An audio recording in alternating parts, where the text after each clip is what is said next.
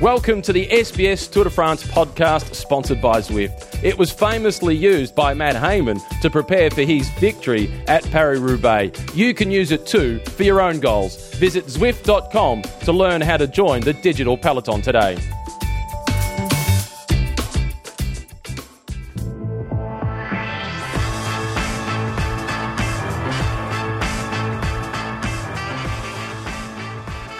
Bonjour, bonjour, bonjour. And the Tour de France has made it on French soil. And I'm one little happy Frenchman.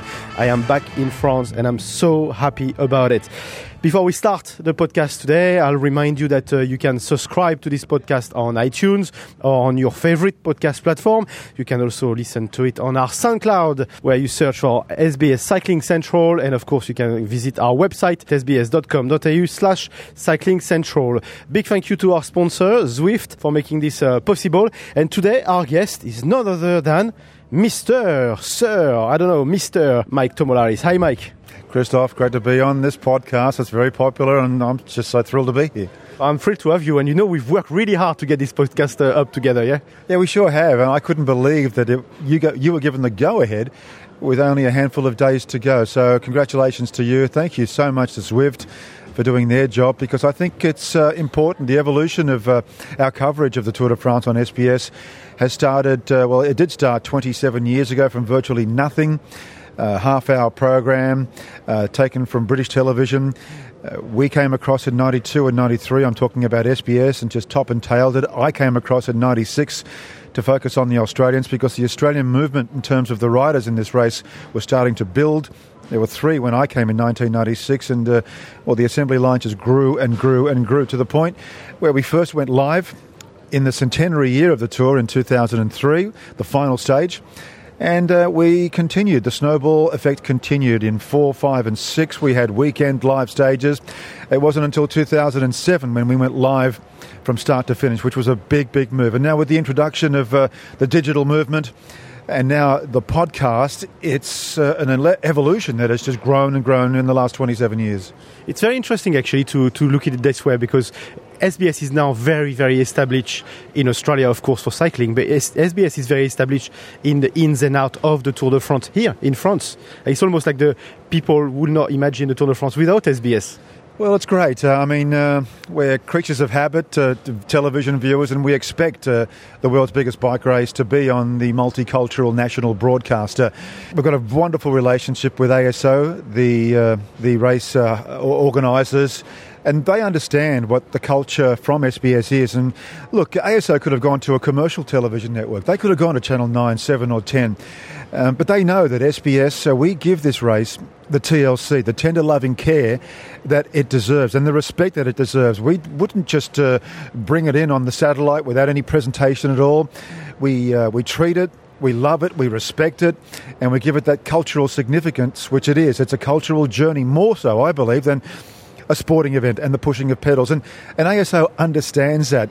They may not get the same sort of um, funding from SBS as they might from the big commercial networks who have uh, big budgets, but they know through SBS they uh, get a, a, good quality program, which uh, I think indirectly may may uh, play as a major advantage to, to tourists coming to France, for example. Yeah, absolutely. So let's talk about the, the stage in Longwy yesterday.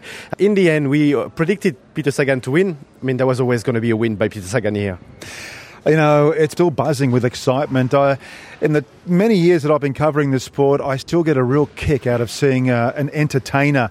He's got a real swagger, has Peter Sagan. He's a rock star. He's, he's everything. He's the complete package. And I've asked the question many times. He's still relatively young in his 20s. Is he a living legend? Are we seeing something very special? Are people going to be talking about Peter Sagan in 50, 100 years' time like they do uh, some of the greats of world sport in 2017 from 100 years ago? I think so. I mean, he's won and worn the green jersey five consecutive years. He's picked up a stage win yesterday, despite the fact that he lost his footing and still had the composure and the skill to put his foot back into the cleats and uh, win the stage. He's incredible. I love him. We love him. The world loves him. And uh, it's great to see. Let's have a listen to uh, Peter Sagan just after the, the race. Great job. And uh, in the end, I'm very happy for this victory because uh, I had a little bit of lag in the bedtime, the last 300 meters when I just click off my my shoes from the pedal. Uh, in the end, was a happy end for us, Bora-Hansgrohe, and uh, that is very good. Also for the next days is to keep keep calm and uh, stay relaxed. I don't know how he does it, but uh, like I said before, he is the complete package. He's wonderful. What can I say about him that hasn't already been said? Uh, he is something that keeps this sport going and brings new spectators to this beautiful sport of professional cycling. And the way he, he overtook uh, Richie Porte uh, was just incredible. Let's have a listen to, uh, to Richie Porte. The guys put me in a fantastic position there in the final, and I felt good. It's, uh, I think when I saw that 500 metres to go, I knew it was a little bit too far out, but uh, you know, I think it's uh, uh, good for the team. They were really strong today, and uh, you know, it's a shame we didn't quite finish it off. So Richie Porte really had a go as well yesterday. It wasn't his day, but still it's quite encouraging. It is encouraging. The fact that he's prepared to fight very early in this tour to try and bridge that gap to Chris Froome um, is, is, uh, is, is a good sign. But look, Chris Froome, for me, to be in second position after three stages, 12 seconds behind his teammate, well, it just looks so promising for a man that is chasing a fourth Tour de France. But if he grabs this yellow jersey very early in this tour, he's going to, uh, I won't say destroy the race, but certainly destroy the suspense. There's nothing more than we'd like to see is a suspenseful Tour de France. We saw it at the Giro d'Italia just six weeks ago. It's been a while since we saw a suspenseful race. I think it was 2011 when Cadel Evans won this race on the very uh, penultimate stage, the second last stage. Uh, let's hope we see something that comes down to the wire in the last week, if not the last day. But the way Chris Froome is going now, uh, he's making it very difficult, even for Richie Porte. Do you think he's got a mental advantage on, on Richie Porte, even now earlier on on the Tour de France? I don't think it's a mental advantage. I think Richie Porte is mentally prepared for this tour. I just think he has the experience, uh, he has the team around him, he has everything just falling into place. Uh, what can you say about a man that's won this tour three times? He's up there already in second place after three stages. Look, uh, I don't wish ill of Chris Froome, but I do hope that uh, he loses some time. Just quietly, don't tell anybody else, uh, Christophe. Okay, we'll take a short break, and when we come back, we'll talk British cycling and why are they so dominant? It's incredible. You're listening to the Zwift Tour de France podcast. Don't go anywhere. We'll be right back. Sometimes you just can't get outside for a ride because it's either late at night or the weather is just horrible or you have other family commitments. The beauty of Zwift is you can Zwift at any time of day for however long you like.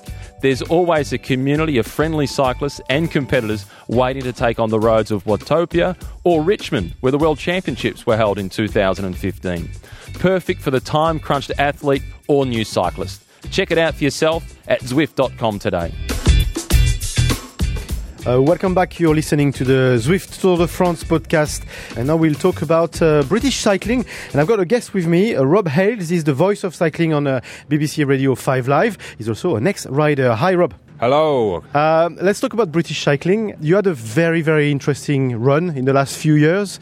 Uh, we can say that you dominated cycling. How do you see the run that has been through Wiggins or Sir Bradley Wiggins and now from dominating? Yeah, it's an interesting one. I mean, I was part of the track squad from the early 90s, uh, pre Dave Brailsford. So, um, you know, when British cycling literally just a few thousands of pounds of, of budget, and then the lottery funding came in in 1997. We had the Manchester Velodrome, which came in uh, a couple of years previous to that. So that was for the Commonwealth Game, yeah? That was, well, it was, um, yeah, for the Commonwealth Games. Um, prior to the velodrome, we used to train on an outdoor track in Leicester. So for Atlanta Olympics, for instance, and uh, I mean even before that, Barcelona '92, we trained for. We had five days of training a year, seven days max. Probably three of those were rained off. Uh, we had no money, and we basically what we did, we copied you guys. Uh, when we had the funding, it was Peter Keen, who was Chris Boardman's coach. He had this plan, this vision, and he went to UK Sport and presented them with this plan, which, if you look back at it now, it, it was almost as if he had a crystal ball. Um, so he set kind of everything up the the pathway for British cycling, along with the funding, which obviously came in. And he lasted a couple of years, and then he passed the mantle on to Dave Brailsford, who took over. And what we did, we tried to replicate what the Australian squad were doing on the track.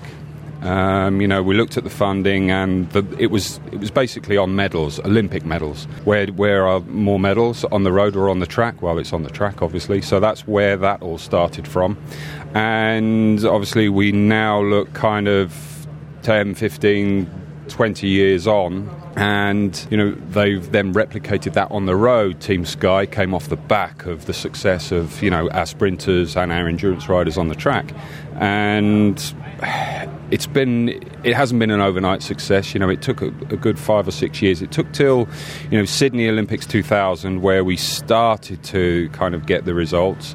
Beijing, obviously, we came where I think we had eight golds in in Beijing, and then London 2012 was where it really took off and cycling in the UK has been embraced massively, you know, off the track, and then obviously with, with the success that we have on the road. I mean, we have more GB riders here at the Tour de France than we had 16 years ago in the entire peloton. There were four of us on the road um, in the pro peloton, and we've got nine guys here alone, and we've left a lot at home. So it's been a big thing, but it's been thanks to you, Australian guys, basically, that the, the, the success has come you know that we can take that victory because we, li- we like to write things like things home. A win's a win, whatever it is. Yeah, no, totally. Absolutely. Uh, in terms of this year, it started very well for Britain uh, because well, Thomas in yellow from day one. Froome can grab the yellow pretty quickly. Could you imagine 21 stages yellow for, for Britain? Uh, I can now. Uh, yeah, it was a pleasant surprise, the time trial. We know Geraint Thomas is, um, you know, a phenomenal athlete. I mean, I was riding with him on the track squad when he first joined as a first year senior, and already we could I could see he did things his own way, He didn't follow the crowd. He is an incredibly talented athlete. Uh, as a bike rider, we saw in the Giro d'Italia, he was looking exceptionally good. The Giro hadn't really touched him. Um, he was getting himself through every day, and then obviously they had that massive crash with the uh, with the police motorbike on the Blockhaus climb, which annihilated Team Sky, one or two others as well. Uh, he he bounced back from that after the rest day with that second place to Dumoulin in the time trial. So we know he can time trial well. Um, it, it's just funny that a lot of people have been going on about how well they did, you know, which is ironically, the, the fact that Geraint Thomas is known for crashing a lot. It's not because he doesn't, he hasn't got good bike handling. It's because he always pushes the limits. Um, so he always kind of seems to have this thing of, oh, he's always crashing, he's always on the floor, which in a way is true. Chris Froome as well.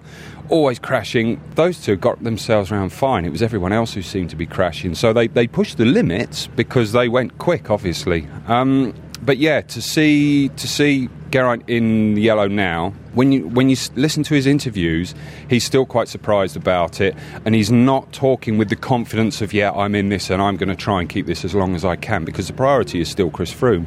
But looking at the course, I can imagine Geraint still being in it, even possibly after day five when we got that finish on Planche de Belfi. If he doesn't, the option is potentially Chris Froome to take that. And are, if Chris Froome does take it on stage five, is he going to relinquish it? I don't know. Do they want it? Because that's the thing. They've got pressure. If you're in yellow, you've got pressure. At the moment, that is off Plan A, which will still be Plan A, which is Chris Froome. The team have it, which is. But if there's one team that can manage that pressure, it's Sky. They, they've done it before. Um, Chris Froome's obviously coming in the tour slightly differently. He hasn't won a race as of yet. Um, so potentially he's coming in fresh. He says he's fresher. That final week he does tend to die off a little bit in previous tours, but he's always he built up such a buffer that, that he's been able to hang on. He already has a bit of a buffer, uh, a very decent buffer after only 14 kilometres of racing, uh, obviously after day one. It'll be interesting to see who can take it. Quintana, he's already lost Valverde but the course is slightly different. There's obviously less time trialing where where Froome will be able to take time out. Uh, there are a lot less mountaintop finishes, summit finishes this year. it's going to be an interesting one. This race isn't over yet, as you never know. So it was, it was easy for us to get very excited after the time trial, um, but you just never know in the tour, and that's what makes cycling so great. The variables come in left, right, and centre, and you just don't know. You can't take your eye off it. Quick question about the Team Sky. Uh, it seems that you know, other media are really having their eyes on them, and they're trying to really hammer them with very tough questions. And Sky is responding a certain way. You, as Brits, how do you feel when you when you see this? Are they are the media fair or unfair? Is that is that fair game or is it not fair game? It's, I think you you turn up to a race like this, it's fair game in many respects.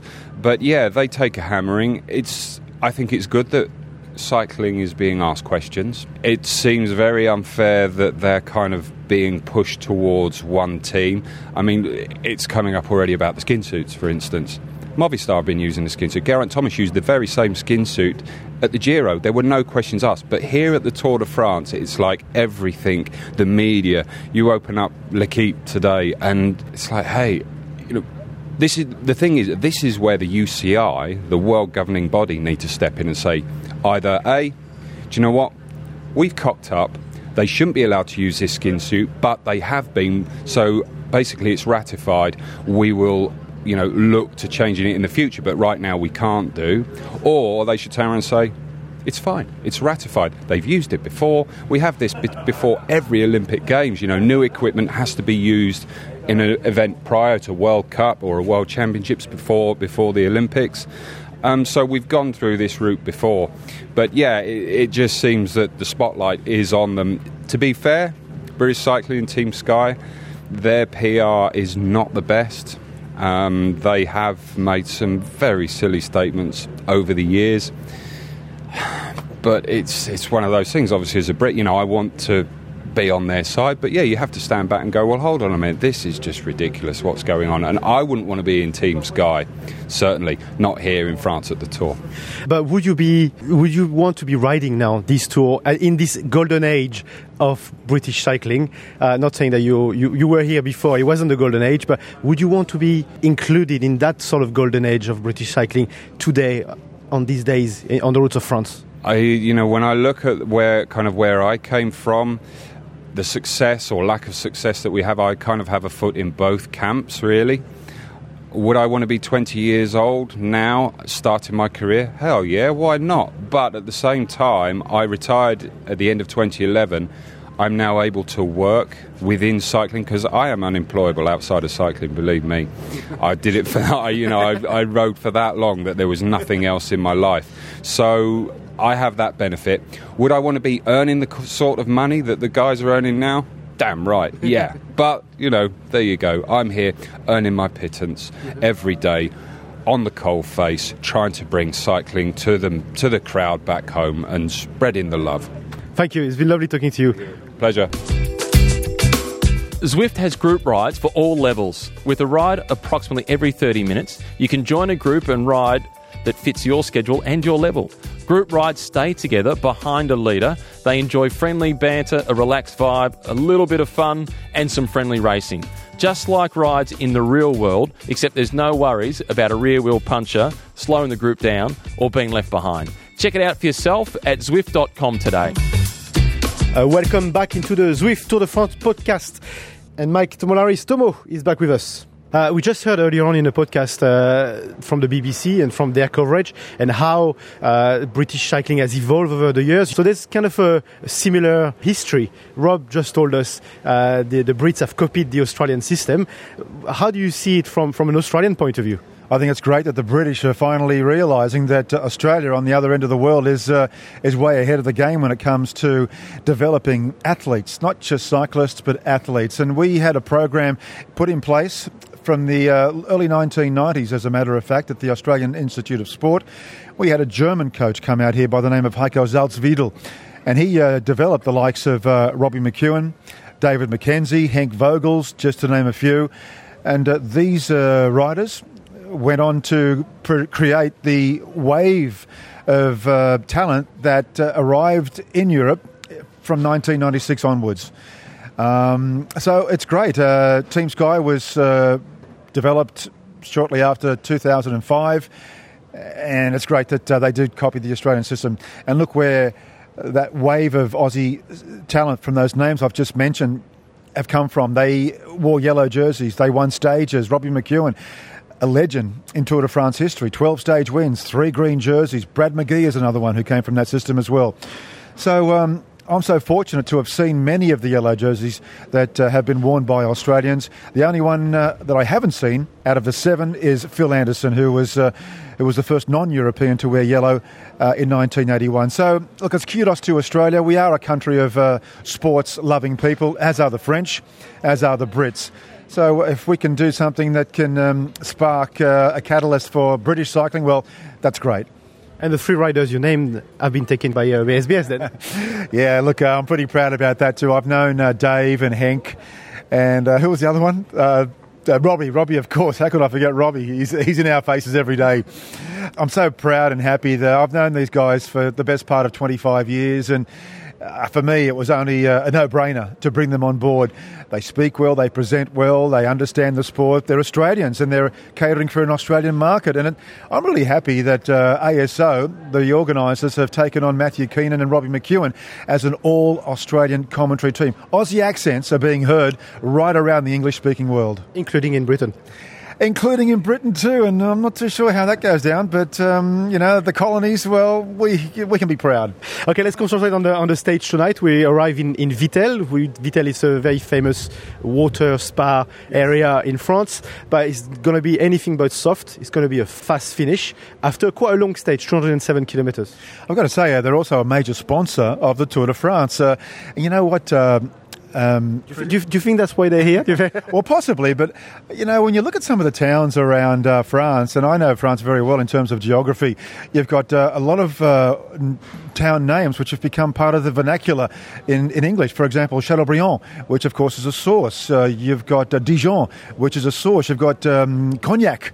Uh, which is a um, which is a spirit. You've got Bordeaux, which of course is a, a, a wine Camembert, and now Vittel. So um, it's great. Uh, we're learning so much about uh, French uh, geography as well as French food and drink. But the stage today, look, uh, it's very, very flat, and the sprinters are going to come out to play. Uh, it's unfortunate that we really don't have a, a, pure sprinter this year from Australia.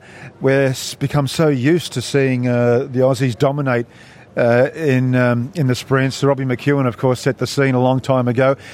Michael Matthews, I don't think uh, he can challenge. I might be wrong, but I don't think he can challenge the likes of Kittel, Mark Cavendish and, and those names, and Greipel. I'd like to see Mark Cavendish get up. And even though we've seen him on the podium 30 times in his career, which is quite an incredible number, he's only about four or five away from the all time record by Eddy Merckx. He's played down his chances coming into this tour. I think, uh, look, he wouldn't be here unless he knew, he knows that he can produce something. So I wouldn't be surprised if Cavendish upsets Marcel Kittel later on today. Yeah, and because he comes back from a course, very serious illness, how good would that be to see him at least on the podium for winning a stage? Look, it's great. Uh, he is an entertainer. He's a little bit misunderstood. When he came along for the first time at the tour, made his debut in 2007, he was deemed a brat, a spoilt little brat by those who who didn't know him that well. He was young. He was 21. Uh, and uh, look, sprinters are like that. They've got this mongrel in them. And uh, you ask Robbie McEwen, uh, he had that mongrel in him, and you need that if you want to be a successful sprinter. They're brash, they can be arrogant, but you know that's uh, 10 years ago. He's uh, 31 now, and he's got a family, a lovely, a lovely family. He's I'm sure he's still a mongrel, but he's a, he's a well liked mongrel as far as I'm concerned. Uh, take him away and ask him to come to your place for dinner, Mark Cavendish, and you'll have probably the best experience. I haven't had that chance, but I know away from the motorbike, uh, the push bike, I should say, he is he's a lovely character. With Dave McKenzie, we've been talking a lot about uh, Belgian beers. We are now on French soil. Is that your shot for the wine tonight? Oh, probably. You know, uh, you know, part of the reason why I've done 22 of these tours, uh, Christophe, is because I've come to appreciate, I've come to love, I've come to absolutely adore. I'm not French, but I feel French whenever I come here. I love the food, I love the Reds, I love the people, and the people love us. There's a misconception about uh, French people maybe not so much with Parisians, but certainly outside of Paris, the French people love Australians. That may not be the case with British people. That may not be the case with Americans. But I know from my experience, whenever I tell uh, a Frenchman in the country areas, particularly, they confuse us with uh, the English sometimes. But I tell them, no, no, no, no, please, uh, we are Australia. We are not roast beef. Uh, we are Australians, and uh, they they open up their doors, they roll out the red carpet. And I, I, don't know what it is, but there must be an affinity between Australia and France. Even though we don't speak the same language, of course, there's that historical alliance from uh, the wars. Um, and I, I said before that we love our sport, and perhaps that's what it is as well. There's a bond between France and Australia when it comes to sport as well. And a very special bond here in Longwy because we are not far from Verdun. This is territory where Australians came from everywhere to almost die here. There's lots and lots of years. I can't remember the exact number, but the number is staggering. I just love that history. It's sad that it's happened. Uh, but even um, in the Somme, Villers-Bretonneux, I, just love the fact that uh, you hear stories of uh, the school curriculum in that part of the world. The kids are taught about uh, the day the Australian soldiers saved their little town from uh, from the Germans in, in, in 1918. It was and that history continues to be taught to those kids today. And there are uh, streets in uh, Villers-Bretonneux named after capital cities in Australia. It's just beautiful, and uh, that goes back to the affinity that the French have. I'll give you a quick anecdote. Uh, when I became Australian, the week after I was in Villers-Bretonneux, when you go into the school, inside the school in Villers-Bretonneux, the, there's a wall, and it says in English, "Never forget Australia." In, in gold and green. You know, that just gives me goosebumps. And uh, actually, it, it, brings tears to my eyes. Uh, it's just wonderful, beautiful history. And that's what this Tour de France is about. It's not so much about the pushing of pedals. And I love the way Christian Prudhomme, the race director, goes about designing a course each and every year. He remembers the past, he remembers the history, not just uh, for the sport, but uh, for everything else that this country, France, has gone through during its, uh, its time, way back to the storming of the Bastille and uh, in more recent history. It's just great that uh, Christian Prudhomme can combine sport with history, geography, culture, cuisine. It's a complete package. Tomo, it's been absolutely lovely to have you in, uh, in the pod, and I hope uh, I hope you enjoyed it, and I hope you will see you again in the pod uh, sometimes in the next 15, 20 days. Ah, for sure. If uh, Zwift has got anything to do with it, and you too, Christophe Mallet, I'll be back. Thank you, Tomo. And uh, this is it for us today. I hope you enjoyed this podcast. If you do, uh, make sure you uh, tell your friends, you tell your wife, you tell your mom, you tell your sons and daughters, etc. Uh, you can subscribe to uh, this podcast as well on iTunes and on your favorite podcast platforms, or you can listen to it on SoundCloud as you normally do. As for us, we'll hit the road and we'll be back in your ears tomorrow morning. On behalf of the SBS uh, team here, I'd say au revoir for now.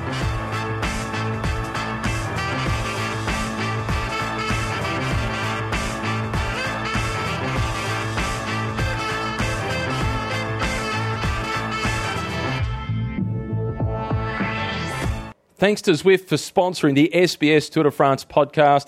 Every day throughout the Tour de France, there are SBS group rides that you can join and see how your wattage output compares to the likes of Richie Porte and Chris Froome. Check it out today by visiting Zwift.com to learn more.